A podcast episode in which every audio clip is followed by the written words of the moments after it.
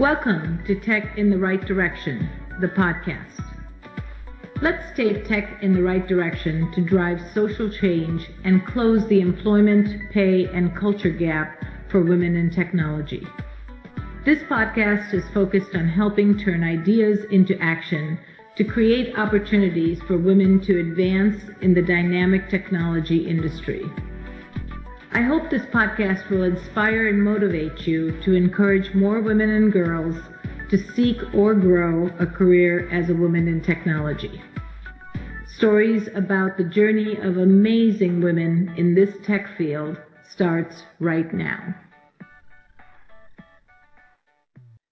This week, I will be speaking with Lonnie Phillips. Lonnie brings over 20 years of experience in inclusive leadership and managing transformation in the technology industry and a recognized leader within Microsoft. She is a sought after speaker and collaborates with leaders around the world to drive business and cultural transformation at scale. Lonnie currently serves as Vice President of Channel Sales at Microsoft Corporation in the U.S. One Commercial Partner Organization. Her team supports our customers' digital transformation efforts by accelerating co-selling partnerships with the Microsoft partner ecosystem, representing $30 billion in business. Previously, Lonnie has held numerous senior leadership roles across Microsoft, including Chief Transformation Officer for Microsoft's Enterprise Partner Group, where she led the largest global sales transformation in Microsoft's history. Lonnie received a Master of Business Administration degree with distinguished honors from the University of Texas at Dallas with a concentration on global leadership and holds a Bachelor's of Science degree in Information Systems. Lonnie has a passion for inspiring, educating, and growing leaders. She is currently writing her first leadership book and looks forward to adding author to her bio in 2021. Welcome to the show, Lonnie. I'm so happy to have you on our show. Thank you so much for inviting me, Jennifer. I'm really looking forward to the conversation we're going to have today. Great. So let's get started. Um, so, Lonnie, as a woman in tech, can you share with us your career journey and how you got to where you are today? I would love to take you on that career journey. You know, I've learned though over the years that it's really hard to kind of walk you through the various roles I've had. But if you'll permit me, I'll just kind of share with you throughout my career journey kind of some of the strategies I've used. How does that sound? That sounds great. Awesome. So, some of the things that I really had to apply to navigate what is now about 25 years in tech. I would say I really had to be intentional around my career moves and what new experiences I wanted. And it really was important for me to do some career planning. And I've always had great mentors and coaches in my life that talked to me about the importance of that. So I've always tried to make sure that I had an active career plan. The other thing I would say that I've learned over the years is you have to be consistent and you have to be able to deliver results. Um, we all find ourselves in situations where we take on new assignments, we're learning a lot in that first year, but you really have to keep going until you're able to master the job and really be able to demonstrate that you're going to be able to deliver and get results. And I have found that that is really what has opened the door to more opportunities for me. I've also had to practice being a little bit more mobile as well and making sure that I was flexible on my travel requirements. Because what I've found is if I stayed in one location too long, you're just going to have to be patient because people get in these senior leadership jobs and they stay forever. So I never really had the patience to kind of wait around. So I mm-hmm. always wanted to make sure that I increased my opportunities by making sure I remained flexible. And I guess the last thing I would leave you with and go wherever you want to go is I really think as I've grown in leadership and I think about as I continue to navigate what are the new opportunities I want to experience. For me, it's no longer about working hard. I want to make sure that the work I'm doing is very meaningful. I want to make sure that I'm being a solution to a problem inside the organization And I also want to make sure that I'm impacting the lives around me. So those are some of the things that I've applied to navigating my career. What great lessons. I mean, I, I think, you know, consistency, delivering results, becoming a master at what you do, being mobile, flexible. Um, and I love that working hard is a piece of the puzzle, but not the only piece. It's working with meaningful results and to make a difference. That really gives you fulfillment at the end of the day, which I love. Um, so, you know, I know you're very passionate about increasing diversity and inclusion in the channel eco- ecosystem. Um, can you tell us the difference between diversity and inclusion from your perspective? The difference between diversity and inclusion, from my perspective, is when I think of diversity, I think that's just simply a fact.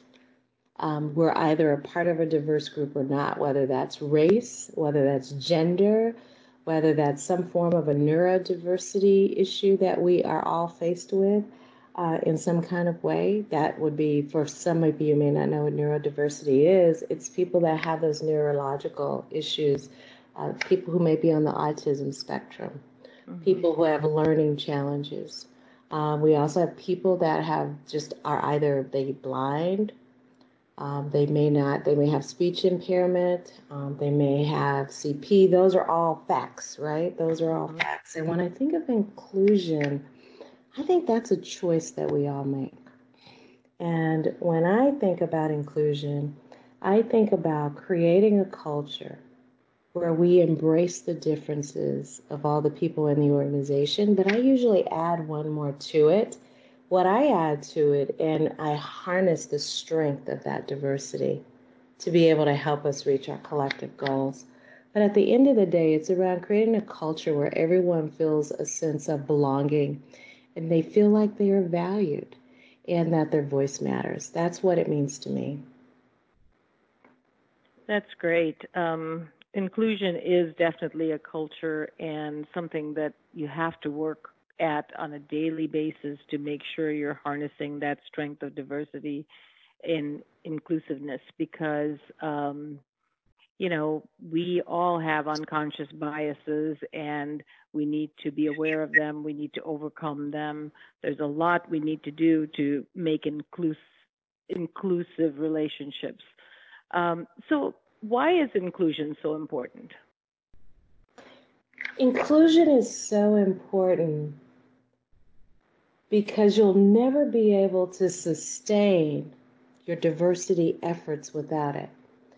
You'll do an amazing job recruiting the talent, but you will have a difficult time being able to retain the talent because they will struggle to feel a sense of belonging and to feel like they're valued. And they will find another place where they can either make more money, feel a sense of belonging. Um, you never know what it might be, but they'll leave the company and you'll find that you're constantly in a recruiting mindset and you'll never be dealing with the root of the issue. I also think inclusion is important, Jennifer, because it's the right thing to do.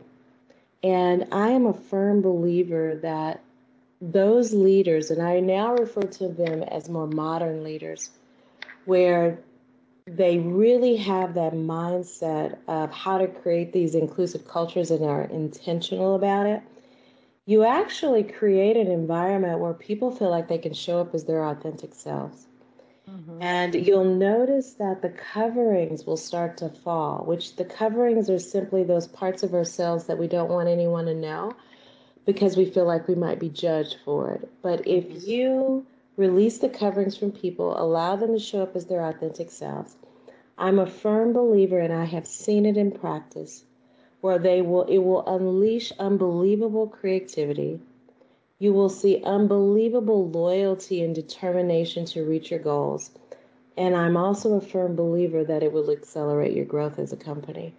So, aside from all the other things I mentioned, I feel like if you were to really genuinely commit yourself to it, it really could change the outcome for your company in terms of results. That's great. Um, and I love that you said it is, in fact, the right thing to do. So, how have you, in your career, uh, practiced some of these inclusive actions? What what advice can you give others that are looking to um, create that culture within their organization, within their teams? You know, the first thing I would say is I feel like I'm on a journey. It's not anything that I feel like I have mastered by any means. And I think any leader that is self proclaimed an inclusive leader, they have to understand that they don't get the choice to name themselves that. We have to let other people tell us we're that way.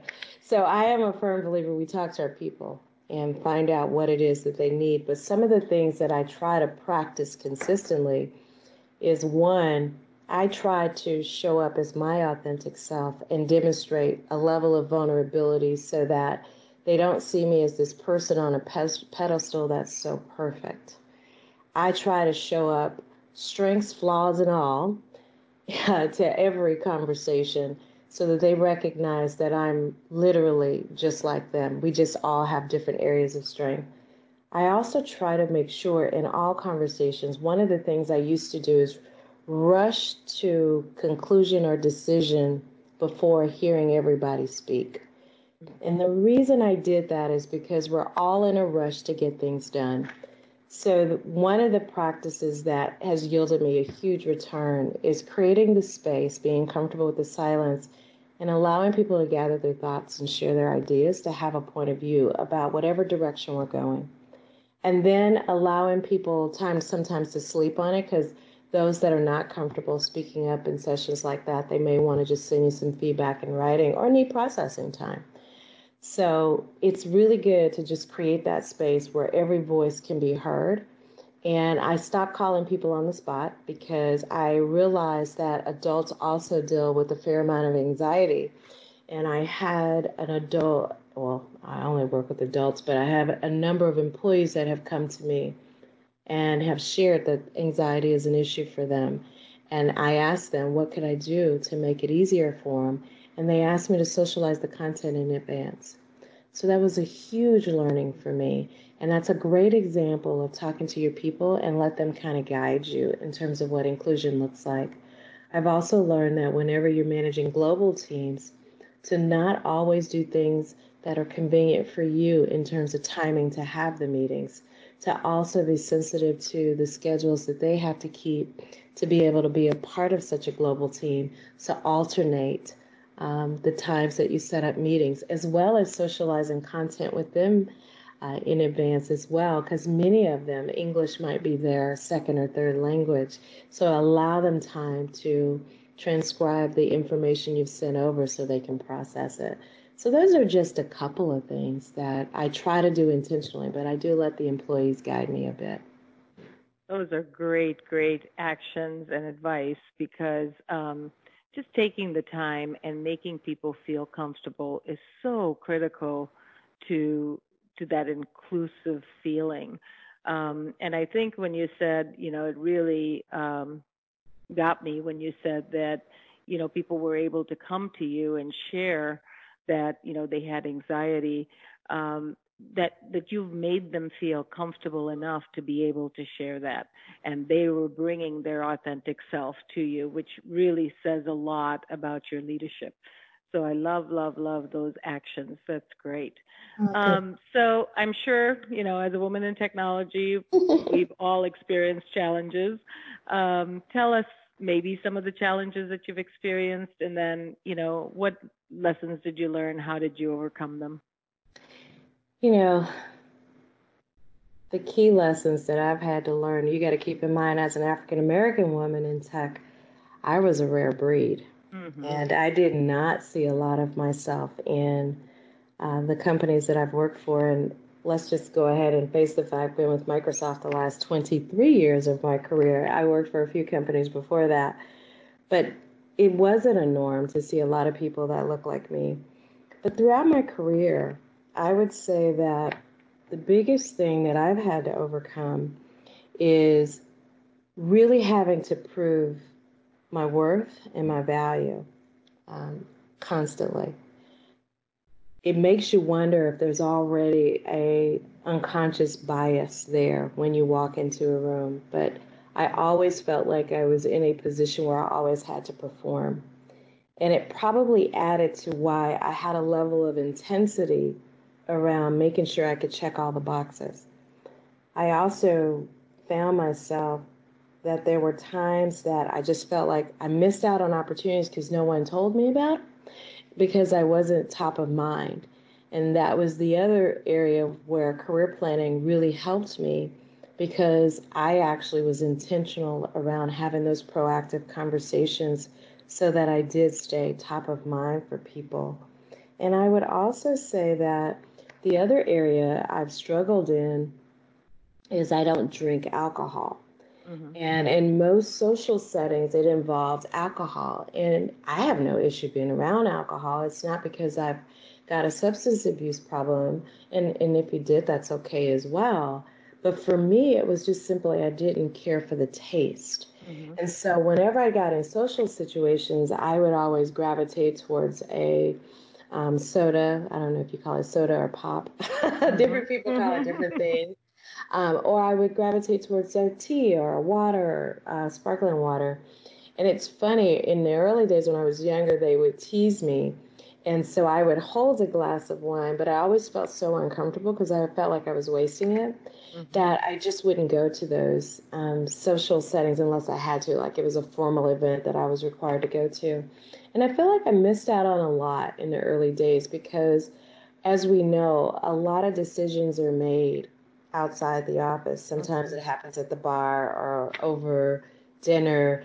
And I didn't gravitate towards those extracurricular activities and many times it wasn't it was because i wasn't invited anyway or sometimes when i was invited i would make some but not others and if i had to do it all over again i still wouldn't go to all of them but i would have strategically picked a number of them to just go and not feel a need to have to fit in in terms of hold a glass of wine or whatever cocktail of choice someone has but to just be present and enjoy the conversations and enjoy getting to know people.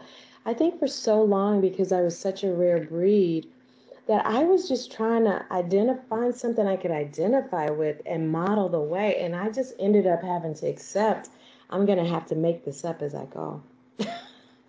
that's that's amazing, and those are real, real challenges um, that you described. You know, um, like alcohol is a social norm mm. and you you should not feel you know any less if you're not having a glass of wine or or not drinking um an alcoholic beverage. But but we do you know because we're trying to fit in and we're trying to uh, make an impression. But bringing your authentic self like you said is so important um, and that's not where you need to prove your value or your worth. You know, it's in your work that you can prove it to make everything else okay.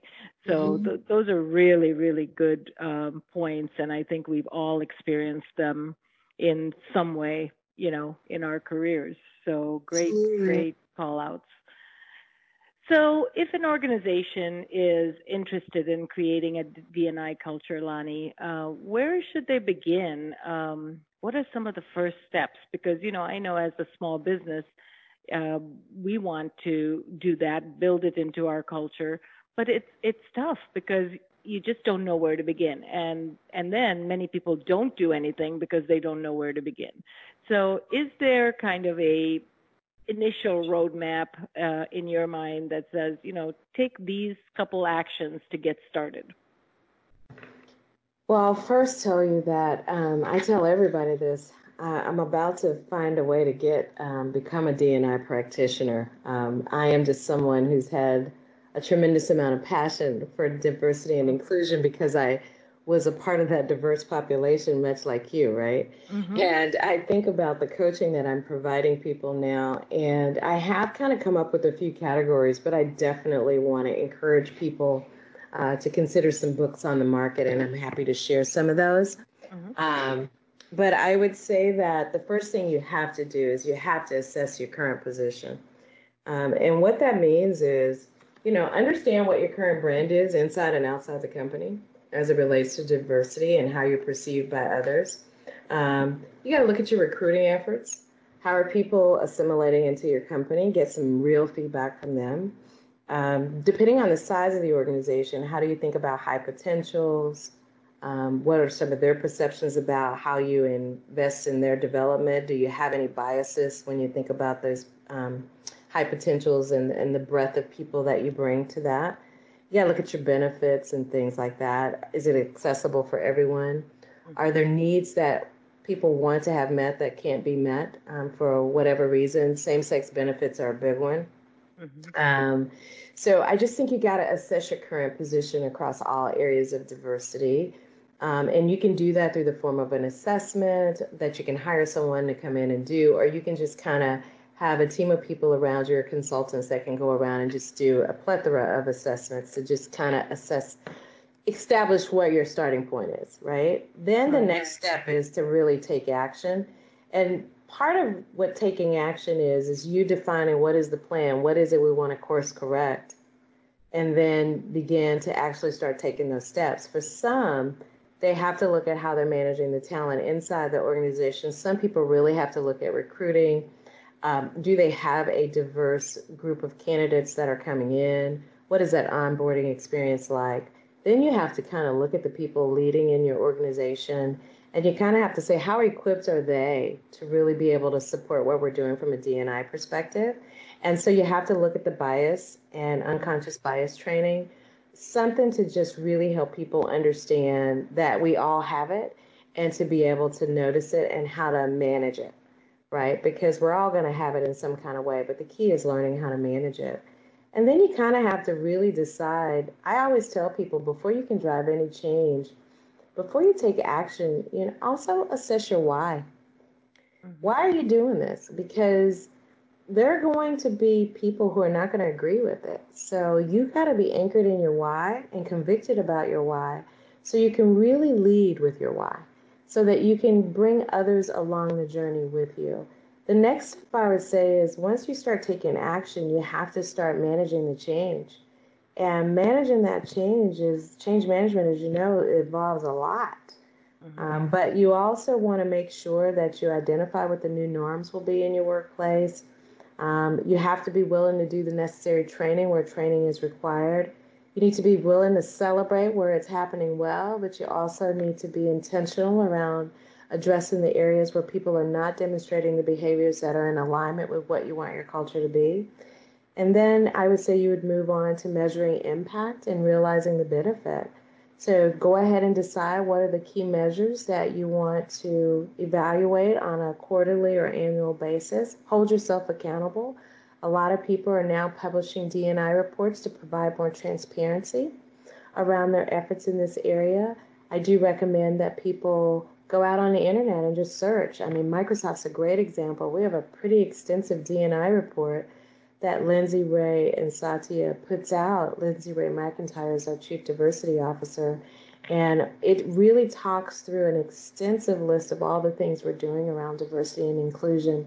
But that's what I would say, just in my experience. Um, those are the key buckets that you would look at. And there's, of course, a ton of things under each. But I have a few books I can recommend if you want me to do that. Absolutely, yes. So there's one called Inclusive Leadership The Definitive Guide to Developing and Executing an Impactful Diversity and Inclusion Strategy. This is by Charlotte Sweeney and Fleur Bothwick. I think this is a pretty good book. You don't have to read it cover to cover. You can choose the section that want to go to. I think it will line perfectly to some of the things I've already shared. And it's broken simply into four parts. I think it will be easy for someone to pick it up and, and grab some ideas from it.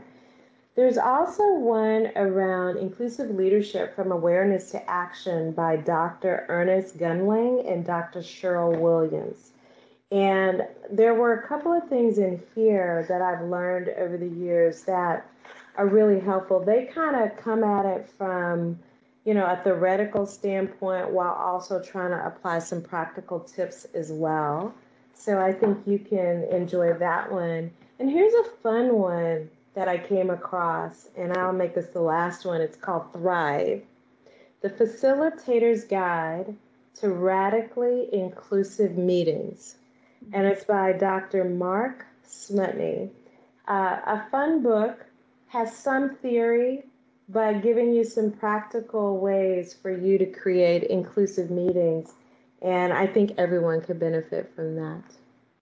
That's great. Um, thank you so much for those um, recommendations, and we will also put it into the show notes so people will have um, the the recommendations in there. So I love the the why of DNI. So I think that's the first place to start for most people is why are you doing this? Because really you, you shouldn't start the journey if you're not all in. And you have to feel it from your heart that it is the right thing to do. Um, this is very important to me and my organization and then go all the way. And like you said, you start with assessment and then just go through with implementation, change management, those types of things. But I, I love the why because it is so critical to really search your inner self to make sure that you're passionate about it. This is something that you really believe in. Mm. So I mm. really like that. Mm, you know, it's so interesting. I am mentoring right now um, a guy who's in the partner ecosystem, white male, um, CEO of his company, and he wanted to do some mentoring around DNI because he recognized that his network wasn't diverse at all. He has a beautiful story, and he loves to talk about our relationship. And the first question I asked him is, "Why is this important to you?" Mm-hmm. And he paused, and he looked at me and he said I need some time to process that. And I said, I want you to take the time to process it. I said, because if you can't convince yourself mm-hmm. that it's important, how are you going to convince anyone else? so true, so true. so he, he shared that story recently around the why, and I agree with you. Um, while people are doing their assessment to see where they are, get clear on your why. Because before you go and share that with anyone else in the organization, you've got to be convicted about it first. I love that. Yes. So, Lonnie, in closing, um, you know, we have uh, many uh, women listeners that are maybe considering a, a tech career, maybe not, maybe have never thought about it. What advice would you give to a woman that you know is is saying, "Well, is this for me? Is this something I want to do?" How do they think about it? How do they get started? Well, the first thing I would say is we need more women in tech. Don't be intimidated by the fact that it says technology and you feel like that you don't have, you know, deep technical skills because there's a lot of people in the technology industry that are not systems engineers, they're not coders, they're not people out here deeply um, working with the technology day in and day out, but they are out here really helping people understand how to brand it, market it. Um, got a lot of women in leadership that have an understanding of technology but have never been deep technically. I just so happen have been on both sides. Mm-hmm. And I would say that I did not really find my sweet spot until I was able to really lead from my core, which are the things that I genuinely cared about, which was helping to make others successful. But I would say that for any woman considering it to take the jump, it's one of those things where I say to be willing to risk it all and learn everything you can and give it a shot. I think the time is now this is a, a, this is an industry that is hungry for more women to come in and help shape the future. I also know that as you look at the stats for how the workplace is going to change over the next several years, I don't know if you've heard this, Jennifer, but did you know that the millennials and Gen Z generations will be the most diverse in history? And what I mean, you did not know that. So no only 56% of the 87 million millennials in the country are white. Mm. Now, as compared to it was 72% of the 76 million members of the baby boomer generation. So you're only going to have 56% of the millennial population that even claims white as a race. Can you believe that? That's amazing. That is amazing. I love that stat, and that's going to just breed diversity, right? It's going to breed diversity, yes. which means that you're going to need more diversity. And I can tell you right now, the one piece of feedback I always get is whenever I, you know, I tend to get this feedback no matter what the race is, but especially when I'm managing females or anybody a part of a diverse population, they always say, I've never had a minority leader. mm-hmm. Oh my God, I so mm-hmm. love it. I think mm-hmm. what happens is we can be an attractor of talent. Women can be an attractor of talent. They're also great at nurturing talent. So I just think the time is now for any woman thinking about it. I think they should take advantage of great companies like yours to get training. You're doing some wonderful things around giving back to the women population around their education so they feel equipped to be able to work in tech. And I just would encourage anyone bet on you, go for it. And if you decide when you get here it's not for you, then make a different decision. But don't let it be because you didn't try. Totally agree. Totally agree. And it is a great time to be in tech. Um, and it's not always, you don't have to have a deep tech background because yeah. there's so many roles, right? It's not just a coding role. Now there's so many roles that you can be a part of tech and still be very successful and uh, we need more women. We absolutely need more, more women. And I, you know, doing my little part to educate, certify, bring more women into technology. And we can learn at any age. So, you know, continuous learning is so important. So I love that. Great advice. Well, Lonnie, this was such a pleasure. Thank you so much. I'm honored to be uh, interviewing you, and I truly, truly appreciate that you uh, took the time to be on the podcast. So thank you. Thank you so much for inviting me into your space to have this conversation. I also want to thank you for what you're doing as a woman CEO of your company. I think you're setting a wonderful example for other women that will follow. And thank you for the investment you're making in other women so that they can also learn. Uh, because I don't think we share enough. And this is a wonderful vehicle to do that. And it is my absolute pleasure and honor to be here. Thanks for having me. Thank you again. Thank you. Thank you for listening. And please take a minute to subscribe to this podcast so that you never miss an episode. See you next week.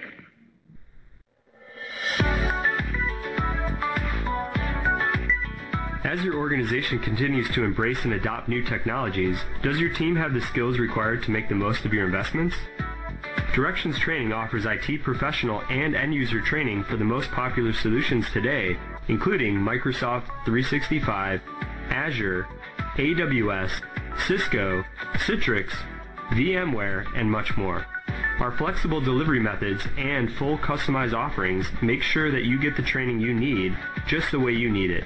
In person, virtual, on demand, or through a blended approach. Success is a journey. Ask for directions.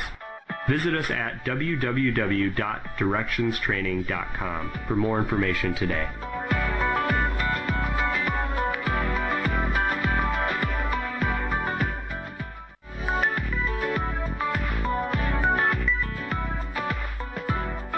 Thanks for listening to Technology in the Right Direction, your source for the latest technology trends shaping the world. To find out how to be a guest on the show, visit directionstraining.com forward slash podcast. Until next time, we hope that technology takes your business in the right direction.